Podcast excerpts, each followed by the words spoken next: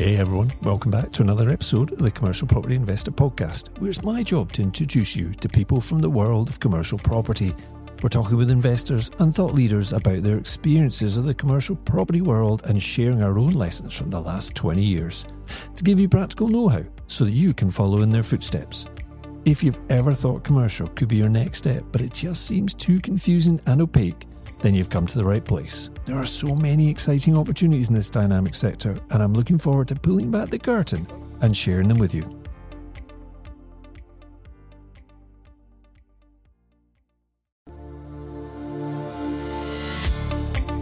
If you've got the experience in residential, you can almost scale up to commercial sized portfolio or buildings or projects inside the residential space. Hi, and welcome back to the Commercial Property Investor Podcast. I'm your host, Jerry Alexander, and with me today I've got my good friend Steven Clark. Thanks for having me back on, Jerry. It's good to have you back, Steven. Um, we've had a conversation probably about six months ago, I think, maybe a wee bit longer. I can't quite remember. I should have checked. When we spoke about your commercial project, not too far away from here, the one in Kelty. And since then, you've gone on to another scaled project um, in a different location. But maybe we should just quickly go back to the Kelty one. How did that one finish up? Review the the fact that it was meant to be a, a CMO building that That's ended right. up not becoming a CMO building. Um, yeah, I can't remember how much detail we went into the last time, but we pretty much got a good result um, on the purchase price and the exit. So I end up finding one tenant that almost took it off me on a five year FRI lease, and they're almost doing a CMO model for their business, um, which suits their setup and it suits my investment setup quite quite nicely as well. Um, so yeah, that's been renting for now almost a year. In fact, just the past a year. Well done. Just remind us what the ROI is on that. Roughly. Yeah, it's probably about twenty eight percent, maybe. Yeah, 28%. probably slightly more. Um, yeah, the purchase price was a low, low hanging fruit, eighty five grand purchase, if I remember right, and just under fifteen grand. So Do you remember our conversations about buying that one? yeah, yeah, the difficulties in stretching your comfort zone and going into some realms of unknown. Um, I think we went through every excuse on that, didn't we? yeah, As to why not to do it. I don't know, but it was the COVID mindset. Shall we say that? It might have been, yeah. the COVID mindset. I mean, I'm pretty sure we viewed it in the in March 2020. So yeah, um, dragged out the purchase price, dragged out the purchase and off the property. Um, the refurb was a, probably a couple of months of just fixing up the building a Yes. little bit and making it almost lettable.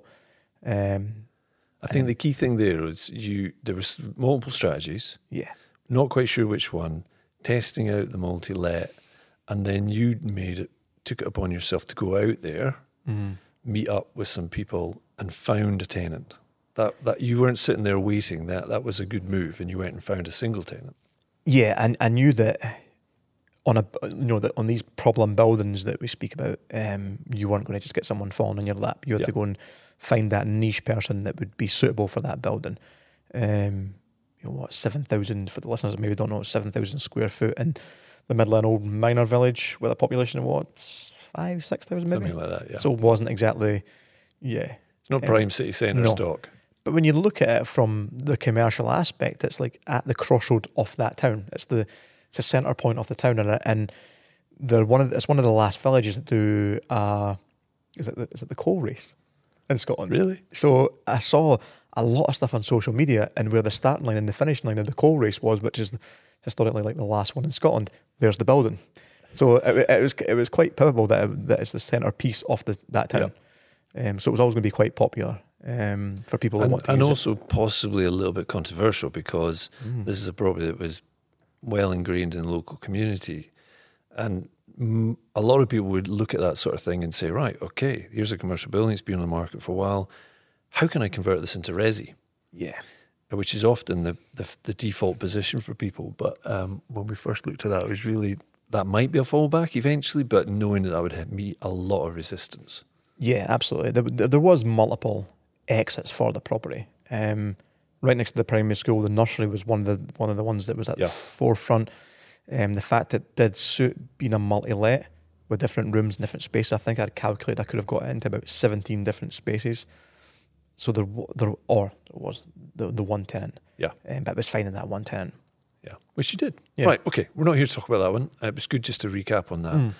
Um, subsequently, you've been buying a lot of stock, resi stock, up in Aberdeen and other locations, and doing flips as you do. That's your standard operating procedure. But you had been working on a project up in Aberdeen that eventually did come to fruition. And it actually took you quite a while. So maybe you should just give us a, a bit of an outline to that one, what it was previously, and then really just that process of getting over the line. Because I don't Mm. think it was particularly easy, was it? No, so it was it was very much a hybrid model of, you know, most people look at residential and and I switch to these are small, they're small cash flow, and they're they're stocking fillers inside a portfolio. They give a, a bit of cash flow. Now, once I want some bigger deals. I want to go into residential, where I, f- I felt like there was a crossover. If you've got the experience in residential, you can almost scale up to commercial sized portfolio or buildings or projects inside the residential space. And one of the markets I really was keen to tap into was the student accommodation market, an, Yep. an HMO property, and to to appraise them in cities like Glasgow and Edinburgh, they really didn't stack up with the with the actual purchase prices of these properties in the right locations. Um, and because I was so active in Aberdeen, it made sense to look at something in Mhm. Aberdeen. Um, so I, I came across a building on a commercial um, agent's website. It was historically an HMO building that had been converted from. God, what was the, what was the um, school? No, nunnery. Yeah, School. That's what it was. Yeah. HMO. Yeah. Um, so I got, the history of the building. It'd been it's in a very prominent location inside Old Aberdeen, so it's within a couple hundred yards of the university. A very very good location. Had been converted from a housing association, I think about 25 years ago, to an HMO. They rented it to Aberdeen University on a longer term lease almost, Yep. and when The Aberdeen, yep. yeah, the whole building, and when Aberdeen pulled Aberdeen University pulled out of it three or four years ago, I don't think it kind of fitted their model to spend the money re- renovating it or revamping it to a modern standard again. So it was on the market. Um, So it sat empty basically for it that sat time empty for a couple of years, two or three years, I think. How long did the? Because sometimes these institutions take a while. How long did it take for it to go on the market? It was quite timely. The negotiation period was also timely because you're dealing with a house association who had a management meeting once a month and then a board of directors once every other month or Yeah. another a, a subsequent part of the month, which always, you know, as soon as you offered or had a question or something to go back to, yeah, we'll go back to the board. They just met two days ago. We'll see you next month or whatever. Yeah, so it was yeah. just, it was a long process. It was just this, oh God, this is taking, this is dragging out. Um, which probably wasn't a bad thing in hindsight. Um, but the way it was marketed through a commercial agent as well didn't didn't highlight it to the the residential market. Yep.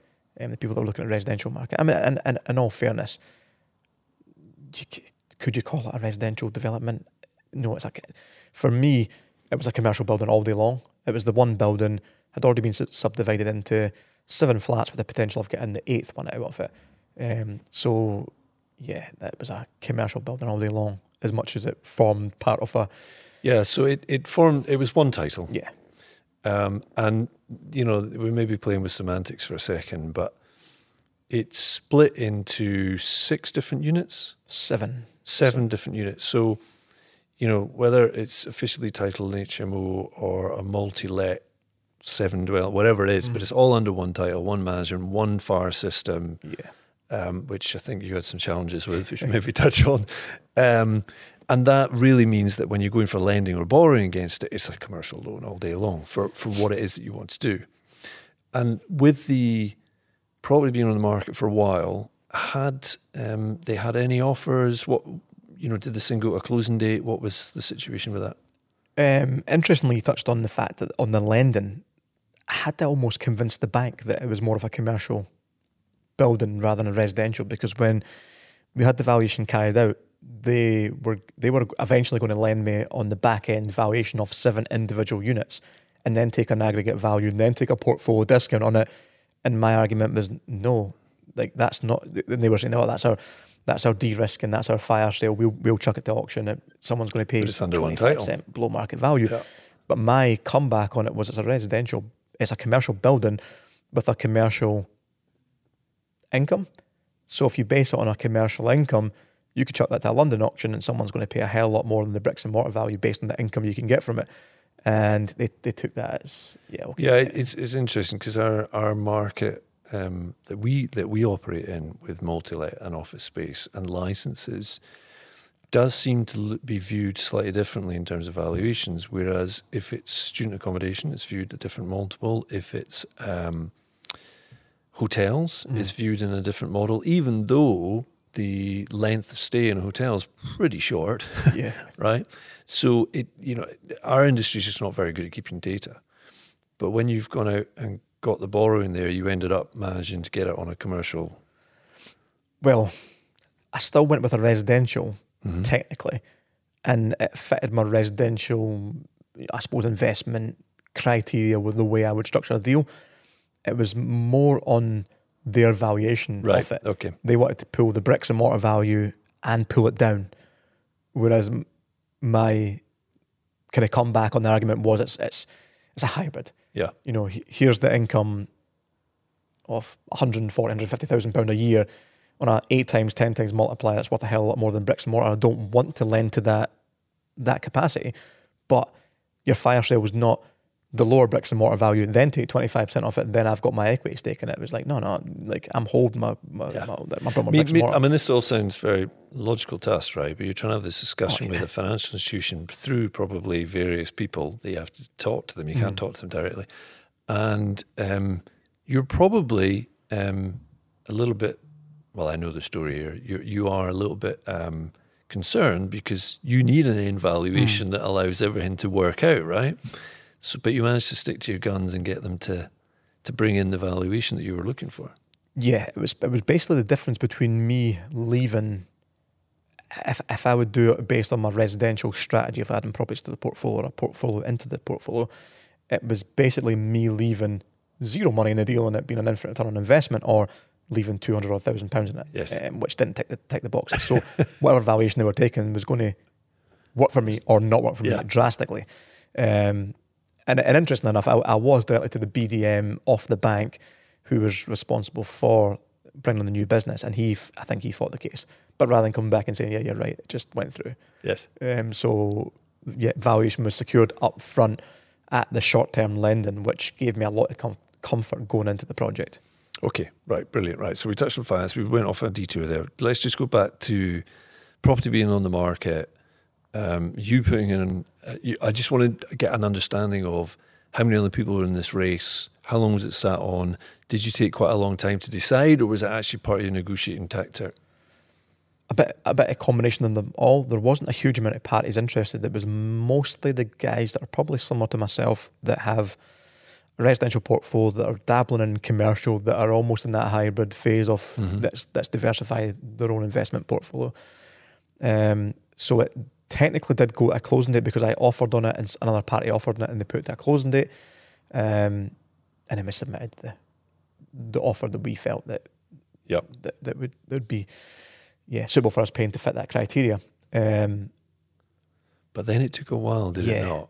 it took a while mostly because of the lending, but the fact that to get any question to get any answers back from the seller, it took so long to go back as well. So if you Right. lender questioned something, I went back and asked the seller the question. It would take two months to get the answer, and then go back to the lender, and it just Yeah. dragged that process on more and more, which didn't necessarily frustrate the commercial agent because you know he knows he's getting a sale. It just does a matter of time, and it probably more frustrated the seller, his client. Yeah. Um, but because it was a housing association, you know, you weren't dealing with an individual that had a pain point. You were dealing with a business. So, It's interesting, though, isn't it? That there's there's uh, if let's just call it a project of scale, right? There's a project of scale that is sitting with a commercial agent, even though it's certainly within the realms of resi, and there's the, the refit and everything else is based around that Mhm. stuff and principles you're used to. But then when it came to actually dealing with the operations of that building, etc., and and I'm going to come on to the fire system, it means that some things have to be looked at slightly differently, Mm. right? So, housing association had it. There was a fire system in it based as a single occupant, effectively. Um, usual thing you run through, you have a look at these things, you think, well, this one might be all right, this you know might be okay here, but then quite near to the line, what happened? So yeah, yeah, a lot of it was the the crossover bits. As much as there were seven individual flats and an eighth being converted, there was it was seven kitchens. It was splitting each shower room in, or bathroom into two shower rooms. Like it was very much a residential development. you're used to, yeah. Apart from the fire the fire doors and the fire alarm system, and the fire alarm system was apparently a C one or C two system, if I remember right. Basically, like you said, the one building, one fire panel, each flat zoned differently, and each area's got their own their own head. So each one, each bedroom had its own head, each living room and kitchen had their Every own head space. and it was Every all space, zoned into yeah. one panel. So, yeah, that was a benefit and a curse. The benefit originally was I can put on the one HMO application to Aberdeen Council, and they would take it as a, a 27 bed HMO rather than six, seven individual Yep. properties, which saved a bit on that. Um, and the fire alarm system backed that up. Um, but going, th- but part of the due diligence process of it was let's have a look at the fire alarm system. Let's check the panel. Let's check the heads. And you know, I'd got a company out. Yep, that's fine. I'll service it. It'll be a couple hundred quid. Then we'll do a six month check. Your the letting agency's got to do a test every week and record that Yep. for the for the purposes for the fire control purposes for the fire safety Yep. um, regulations. So it came to like the last week or two, and it was like, right, let's get this fire alarm system fired up. And I think sixty nine heads were like shown up with faults. I was like, oh, Jesus. Um, I all but one or two, and I thought there must be a fault in the system. And then you know, I'm trying to logically think through the, the problem rather than so. uh, Yeah, rather than replace every head, which was because the Aberdeen University actually paid for the fire alarm system f- on behalf of the house Association. So they went for all singing, all dancing, one that picked up, I think it detected four different things. Like it was ridiculous. It was an expensive head. You know, it was a couple hundred quid each head, which were now defunct, and you had to go uh, go to a Yeah. specialised supplier. I'm like, Jesus Christ, this is going to cost a lot. Um, or get a new system put in, which again, at this, you know, a week before handing the keys over and getting the students moving in, you're like, Jesus. But you were sitting in a short term bridge in finance, you would not bring in the income as well and delaying it a month paid for the fire alarm system. Yep. So it was almost like, right, let's see if we can get round this, the problem. The building's been under construction for a few months. There's been a lot of dust or nonsense it. Let's get up. Yeah. Let's get them all cleaned Let's out. get the let's get up with the compressed air, blow out the, the heads, put them back in. I think maybe nine or ten cleared, and the rest were still faulty. And I was like, God, this is this is it. But then an- annoyingly, the same guy that came out and quoted the price originally, you know, took the heads off and was checking them over and trying to reboot the the the, the software. And uh, says, um, ah, well, they're pretty much the same as your residential heads. You only get ten years warranty Mhm. guarantee with them. Yeah, they're out in like six months anyway. Like you freaking could have told me that six months ago. I could have factored that cost into the renovation or the development cost, but no. so what's the cost? So the cost came from eighteen to repla- eighteen thousand pound to replace the whole heads down to around ten thousand to to put in a new system. But it was instead of being a closed loop system, was an open loop system. The heads weren't all singing, all dancing. They just detected what was necessary, which Yep. was the smoke and the heat, um, which made them a lot more cost effective. So new system in, new paneling, new heads throughout everywhere, used existing wiring, had to modify some of them and add in additional points. But yeah, it ended up being ten thousand pounds. But it was one of those costs versus, you know, usually would have been about at, the- at that late stage of the project, you probably would have tried to cut corners and do what you needed to do. Just to try and keep your prices down. But yeah, you yeah. and, and often, you know, like this building we're sitting right here, um, this was owned by the council, so you know they were keeping everything up to date. At some point, they put in a bells and whistles system, but ultimately, age eventually catches up with everything, right? So, and and quite often, if they're getting to that stage where they're selling off a property, the likelihood is the refurb, the refit was Yeah. done on a budget several years ago. And actually, even though you're buying one with a great system and somebody tells you, looks, says, oh, yeah, it's good. That was, you know, the Rolls Royce, whatever. You- you Actually, it. time's up yeah. and it'll need replacing. But it's one of those expenses that when you're doing your initial analysis, it might be, all right, that's in, we're okay. Even, you know, what the wiring, at least the wiring's in, because that can be quite a lot Yeah. of cost, right? Yeah. But it does depend. These more modern systems, Um, I do have more flexibility, but equally they may need different types of um, kit in them, and therefore you may end Yeah. up doing the whole damn thing again. with the fact it being a closed loop system, it was only approved suppliers and approved contractors that Yes. actually go in and modify the software and, and, and program it and reset it. So that was going to add another cost, Yeah. an ongoing cost going forward. So the decision was taken, well, okay, let's just replace the system, the, the panel and the heads, keep the existing wiring, and hopefully it's more easier to maintain going Yeah. forward.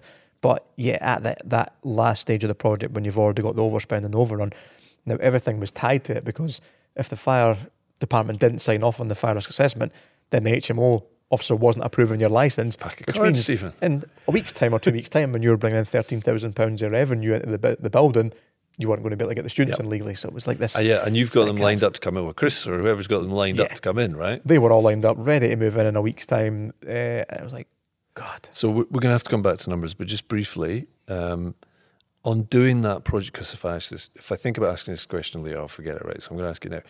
The you had customers lined up to move in as soon as it was ready. Boom, they're in.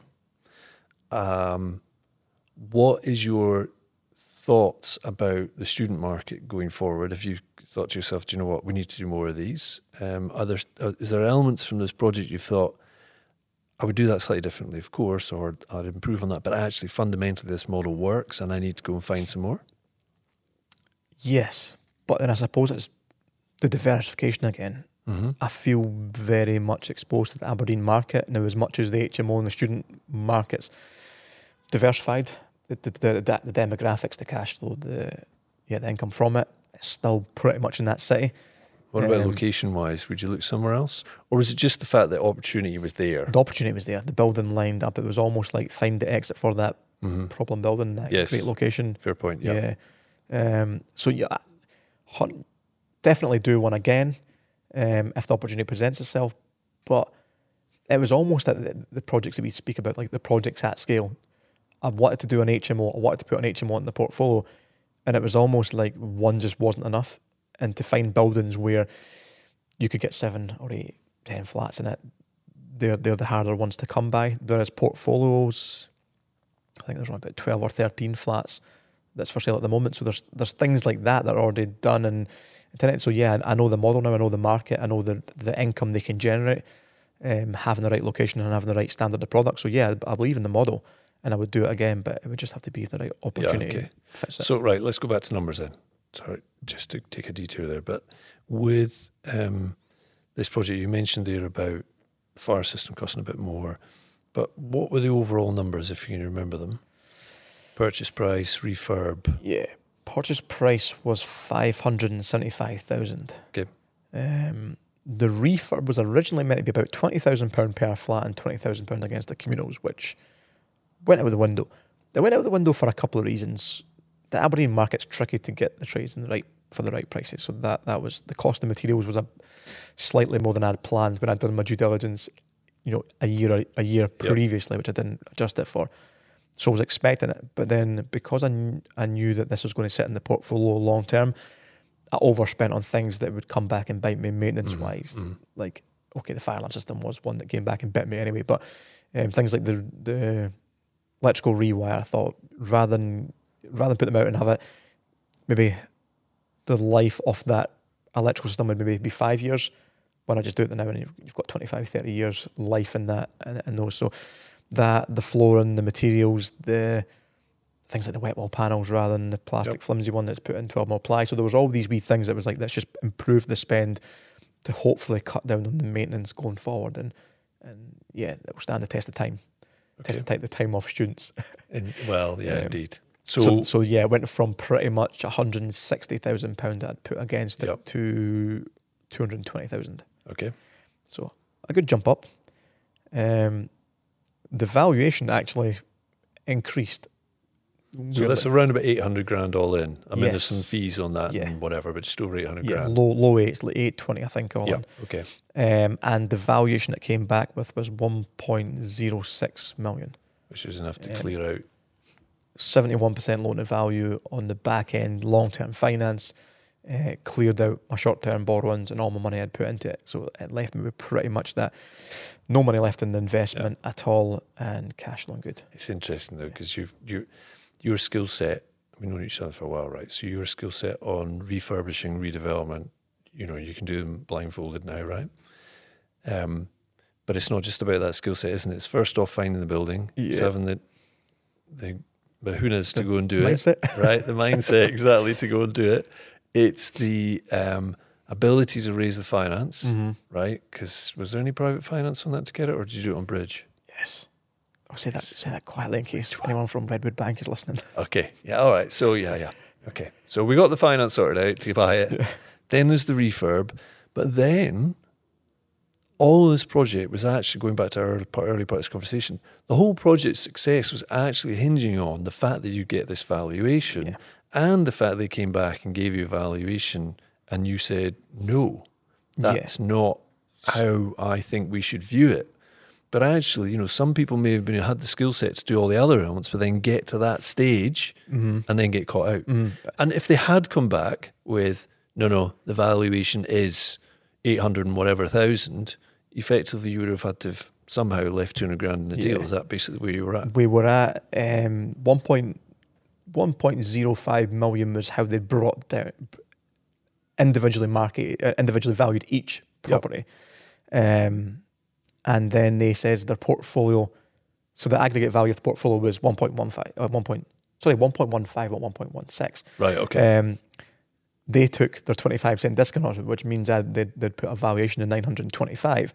Then obviously I'm getting my 70 or 71% loan to value. I don't know why they came up with 71% loan to value. Um, yeah, believing be, that. That'll be including the fees. Yeah, a couple hundred thousand sitting in it. Yeah. Um, so yeah, arguing the case and point. But the, the, the other thing, I suppose, is it was the niche lenders. You know, the minute you go to north of the border, you've limited your lending pool. The minute you go to an AB postcode right now, Aberdeen, you've limited yeah, your yeah. lending pool. The minute you mention HMOs or student accommodation, you've limited your lending pool. So, eh, so it was almost like there was only a couple of banks that were backing it. So it was, it, you, I had to have them on side and I had to have them supporting what, what I had says. Now, the valuer came back and undervalued the rental income. Mines was very conservative. We exceeded even what mines was and well over what the value value was. But even on what the valuer said, I kind of went back to the bank and says, but on a multiplier off that income, there's your exit. Yep. You're, not, you're not going to exit these individual flats. You're going to sell these as a portfolio, as a commercial entity, a commercial investment to some investor who's going to look at it from a six, seven, eight percent yield, ten percent yield, whatever they want of it, and they're going to pay 1.2, 1.3 million. So so your so your your your bricks and mortar value and your commercial value, it's almost the commercial valuation stacking up the bricks and mortar yeah. value and holding it up. And like I said, they didn't they didn't come back and say, yeah, you're absolutely right. They just, just sent through the terms, the heads of terms, and there it's there with my valuation at the 1.15, which for some strange reason went up 10 grand. Okay. Yeah. Right. So let's just finish off that. So basically now, um, the management is out. Mm. It, it's not. It's not something you're dealing with on a day to day basis. I know that there's um, because you've got more of a portfolio up there. There's a little bit more crossover, but basically, that building students in there until next summer. Um, are they on twelve? How how does that work in the summer? Well, with the PRTs in Scotland makes HMOs almost quite tricky because yep. technically they could move out in May June. Yep. And not go back until September until the the term starts. This was all part of my due diligence process up front, and I thought that if I raise because I know I've got the right location and the right building, if I raise the standard of the accommodation and make them so in demand that people want them, they're going to be forced to have them over the summer because if they mm-hmm. don't want them, someone else is going to take them. Um, so that because of the way the timings landed, that la- that landed uh, like when I was coming off my short term lender on the thirtieth, the thirty first of May, I had to have the students moving in the first of June. Yep. Three months prior to to the, the university courses starting. And interestingly enough, when the revaluation got done, they also said to take the income based on nine months and not twelve months. Luckily, because the income was so much greater than even I'd predicted, that it's still stacked up for the affordability test to get the full borrow now. Right on nine, um, so those even though you're getting twelve. Even though I'm getting twelve. All right, so let's yeah. just just to round that off then. Um, there's obviously fees going out. There's I mean all the different things that go out. What is it kind of netting? What's the It's is it where you just expected? yeah, just over about five thousand pound per month, but that's fully managed by an outside letting agent who Yep. takes care of everything, and they're, they're on seven PRTs. But you know, it's always about the de-risking. You know, the the purchase, the development, the exit, and when I'm looking at it from this student accommodation, it's on a PRT, which in Scotland it's a private rental tenancy rental agreement. Um, the students are sharing a four bed flat. There's four individual students on the lease, but the, because the students have not got the affordability, the students have also got to have and each have a guarantor. Yep. So their parents are guarantoring their rent. So each flat, I've got eight people on that lease. Um, so the so the the chances of me not getting paid the rent are it's like slim to none. Yep. Like you've got eight people on the hook for it. Um, so when you look at it from the exit point, the exit point of view, and the I suppose the risk associated with getting the income, or maybe that's associated more with the residential sector, you've almost mitigated it with the student market. Yep. Yep. It's it's having multiple clients in there. Mm-hmm. So um, I know we're going to. You and I have been talking about doing a podcast about um, scaling projects, right? So there's a few things I'm going to hold off on talking about until we until we do that. It's a nice But- tidbit tease, isn't it? Yeah, a little bit teaser, a little bit of a teaser, because it's something you and I have been speaking about a lot, right? Pro- projects of scale. How Yeah. do you go from the ones and twos to the bigger th- stuff? Why would you want to do it? How do you do it? And it's the mindset thing, right? But Mhm. we'll just leave that hanging. Yeah, Um, sounds like a good conversation. so um, this project, I think it's probably just important just to say that you and I see each other probably about once a month or so. We're on the phone reasonably regularly. I know that project was stressful, right? There was a lot going on. It was at distance. It's not Mm. like in your backyard. You're up there staying. There's a lot going on. Um, it's all done now. hmm Yeah, ready to go again. Yes, Taking a breather right now. um, it's it's interestingly how quickly you forget the pain, don't you?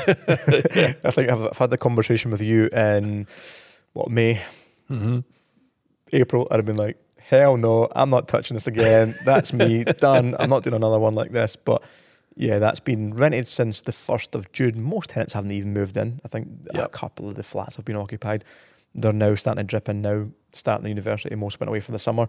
Um, but yeah, that's been three months of income, like pretty much parked in the portfolio and forgot about it. Um, so yeah, the the the pain's now almost like, well, well, that was easy. That was a, that was yeah, it's gone. But then that's why we like doing long term investments. You Yeah. know, work work that That's- once, have that that pain, that hardship, that yeah, that bit of trauma, find all these problems to overcome, and then Yeah, it's Hopefully. interesting. Also, you've got the philosophy of right. I'm not necessarily going to flip this. yeah, So I'm going to spend more now to Mm. create a little bit more space for me in the future. Because yeah, I think people do forget that when you're keeping buildings for the long term, yeah, you spend hundred grand buying it and twenty grand doing it, but whatever the numbers are, but that's not the end of it. You do have to go back and do re- refurbishment and repairs. And you know, we we've had buildings now for 18, 20 years, and you go back through and and there's a part of you that's there's a little bit of nostalgia, but also a bit of frustration that. God, I remember when we refurbed that, and now we're refurbing the whole damn thing again. You know, and you forget about this when you're buying them. You think, oh, just it's going to cost me 120 grand. We're done. But no, no, you you then Yeah. need to go back at some point. I'm, so I'm, I'm laughing because I, I- I think it's a mindset thing that when you, you, you think about it from the long term, you appreciate it. But starting out with my property journey, I didn't. And I remember the first one bed flat I had in Inverkeithing in 2006. I think she was in it for like nine years and she got me back to lick out the paint and change the carpet. And you should have seen like the effing and blinding out was corner for everything under the sun. Like, I've just renovated this fully like nine years ago. Why? And But when you actually think about it, you're like, she's paid you know her rent every month on the button for nine years, and you're looking at the cash flow you've made from it and going, yeah, okay, I'll, I'll, I'll refurb it. But yeah, that that mindset almost has to change when you're looking at it from a business point of view. Going, yeah, I need to make sure that there's regular maintenance, there's upkeep, there's pots getting put aside to make sure that well, I need to replace yeah. X, Y, and Z over a, a, that period of time. Yeah, and I guess you know, and, and in commercial world, that's where the FRI lease comes in, right? But that's not what we're talking about on this particular project. But that's where you can mitigate those capex costs later on. However, um, there's no such thing as a free lunch. You know, you all there's always stuff to deal with that, and usually it's in a reflection in your income. Mm. So the less risk, naturally, that means you're probably going to be getting less income. Yeah, And that's where the balance has to come, isn't it? Is eh. what, what risk are you willing to take? Eh, interestingly, the balance and, and the the saving grace was actually the commercial FRI lease property because at the very last The one, the first the- one we were yeah. talking about. Yeah. that saved my bacon to a certain extent because right at the I, I don't have any lending against it. They're on full rental income after their introductory period. Yep. Um, so because there was income coming into that that with that property, I could if I, and if I needed to, I could have gave that security to a private investor to top up my extra funds I needed to get this project over the line with the, the, the overspend.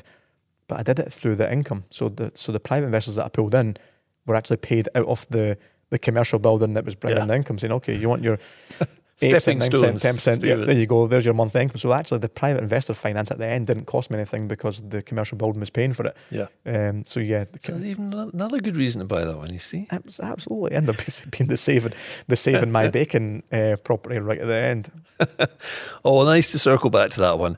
Right, okay, so we're going to come back and we're going to do a session about Yes. scaling, um, scaling your property business. So I'm really looking forward to that. But thank you for giving us a wee bit of a summary there. We Whistle Stop Tour on building number two.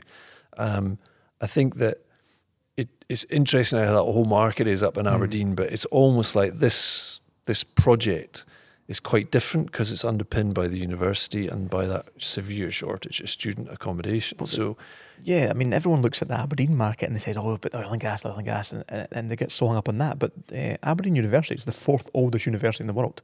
It's not going Wow. anywhere. It's been there for Yeah. almost 500 years. It's not going anywhere. So for this building to be so close to you're thinking, "Um, I've underpinned it with the students, not Yep. anything else. okay, brilliant. Thanks, Steven. Appreciate it. Thanks for having me on.